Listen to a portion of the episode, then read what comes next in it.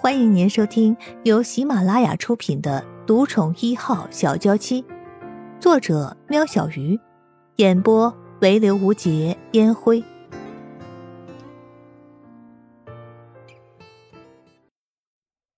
第一百零三集，江淮觉得这掌柜的耳朵有毛病，刚才没听清吗？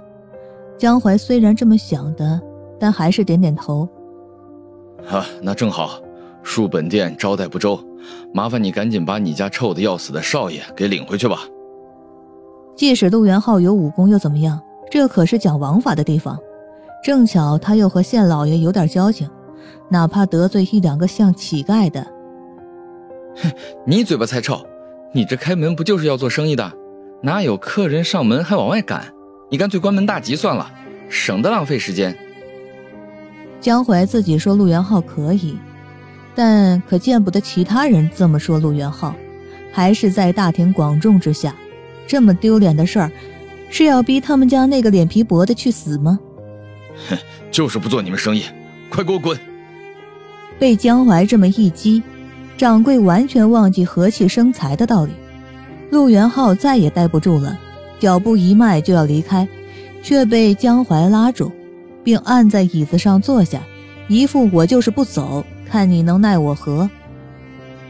二楼走下来一个看起来雍容华贵的妇人，身后还跟着一个婢女和一名男子。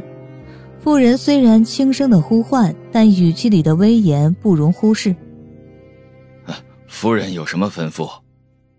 掌柜鞠躬哈腰的小心招待着，就怕怠慢了尚书夫人。这两位公子是我家夫人的贵客，多准备几个菜。送到楼上去。仆人阿忠替夫人开了口：“呃，这……”掌柜的面露难色。陆元浩身上那股味儿，有问题吗？感情你也不想做我们尚书府的生意？阿忠的语气微微变了调。这种人他见多了，该拿老爷的名号压一压场子，他绝不犹豫。更何况夫人特地下楼。不怕掌柜诸多借口，掌柜心想：既然你们不怕臭，那我也就不多说了。反正楼上都是包厢，门一关，被熏的是你们。到时候可别怪我没有试图警告你们。呃，没，没问题，马上准备。掌柜使了个眼色，让小二张罗去了。阿忠走向陆元浩。鼻尖传来的异味让他微微皱起了眉，随即转身向夫人禀告：“夫人，我见两位公子一路舟车劳顿，还是先安排两间上房，让两位洗漱一番较好。”尚书夫人虽然不解阿忠为何这样提议，但身为尚书府管家，这办事自有他的道理。夫人点点头。随即连步轻移，让婢女扶着上楼去了。两位公子，我家老爷乃户部尚书杨大人，刚才两位所见的是我家夫人，有事想请两位帮忙，故未先与两位告知，就做了如此安排，还请两位见谅。这杨忠不愧是见过场面的，说出来的话让人想拒绝也拒绝不了，何况还帮陆元浩出了口气。江淮马上就要点头，却被陆元浩制止。无功不受禄，陆某才疏学浅，恐怕帮不上忙。陆元浩站起身来，就要往外面走去，让杨忠错愕：怎么会有人如此的不识抬举？陆元浩倒是被江淮抓住：“少爷，好歹人家刚刚也是出了面帮了咱们，我们就这样离开，不是太失礼了吗？”就算不知道是否能帮得上杨夫人的忙，好歹也要当面谢过人家，你说是吗？江淮虽然也知道礼多人不怪的道理，他们不过是两个过客，能帮得上什么忙？但天生好奇的他，如果不弄清楚这葫芦里卖的到底是什么药，他晚上肯定睡不着觉。江淮的话不无道理，陆元浩于是就同意了杨忠的安排。前往一品轩后面另一处专供住宿的建筑物里。两位公子，已吩咐小二将热水送来，稍后我再过来请两位过去与我们夫人详谈。杨忠离去后，江淮随陆元浩进了房。没多久，小二提了几桶热水过来，倒进房里本来就有的大木桶后，就退了出去。陆元浩顾不得江淮在场，躲进放置着木桶的屏风后，急忙把身上的衣服一件一件的脱下，再一件一件的扔得老远。就怕那可怕的气味再次的染上他。拿起皂角，陆元浩猛地搓着自己，从头到脚，直到皮肤发红了，才算告一段落。少爷，你说这杨夫人不会是看上你了吧？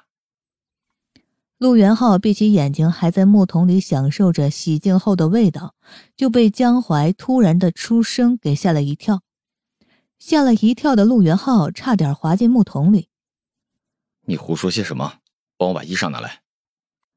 陆元浩离开木桶，浑身湿淋淋的，拿着巾子把自己全身擦干，才想到衣服还在江淮拿着的包袱里。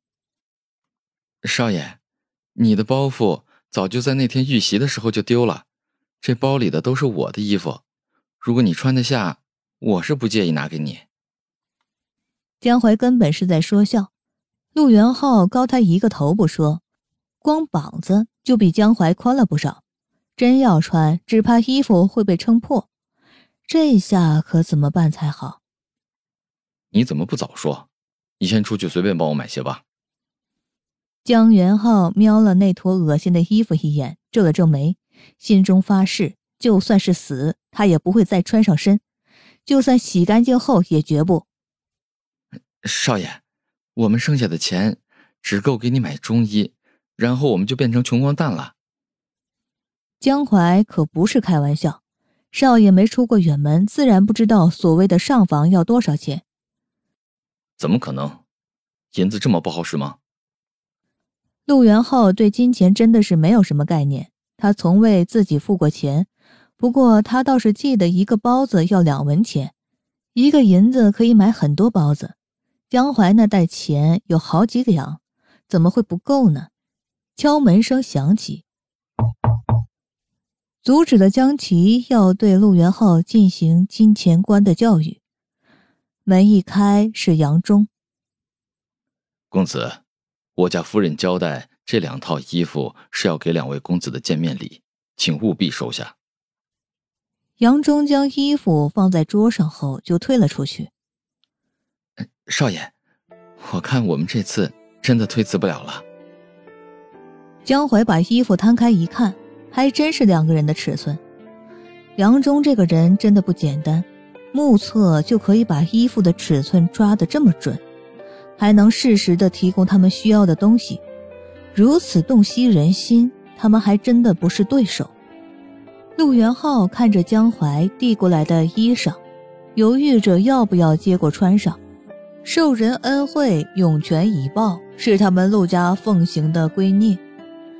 之前楼下的解围可以口头的一声道谢就带过，但现在，少爷，我看你就穿上吧，大不了我们把玉佩当了，再还他们银两就好。天冷，你又受伤，别冻着了。江淮年纪比陆元浩稍大，再加上个性的关系，总把陆元浩当成弟弟来照顾。所以陆元浩才会和江淮如同亲兄弟一般的感情。听了江淮的话，穿上杨忠拿来的衣服，从屏风后走出来的陆元浩身影让同样身为男子的江淮看傻了眼。白色为底，衣角领口和袖口都滚以银色的流云样式，腰带也是相同花样的银白色。陆元浩穿上这身衣服。衬得整个人除了俊美，更是仙气袅袅。不是说可以上哪儿修仙吗？少爷现在看起来就像是个仙人呢。不过好像还差了点什么。江淮拿出准备典当的玉佩，戴在了陆元浩的腰间。对，就是这个。江淮满意的点点头。你在当铺发生了什么事情？怎么，他们不收这个玉佩？陆元浩看到重新回到自己身上的玉佩，心中百感交集。听说玉佩是有灵性的，也不知道是真的还是假的。不过这玉佩跟了自己这么久，自己倒真的是没有什么大灾大难的，或许不应该把它当掉。但不当的话，盘缠怎么办呢？当铺的人看了好一会儿，硬说这块玉有瑕疵，只肯出五十两。我怎么可能答应？请店主出来交涉，最后也只是提高了二十两，所以我才不当。听众朋友，本集已播讲完毕，下集更精彩哦。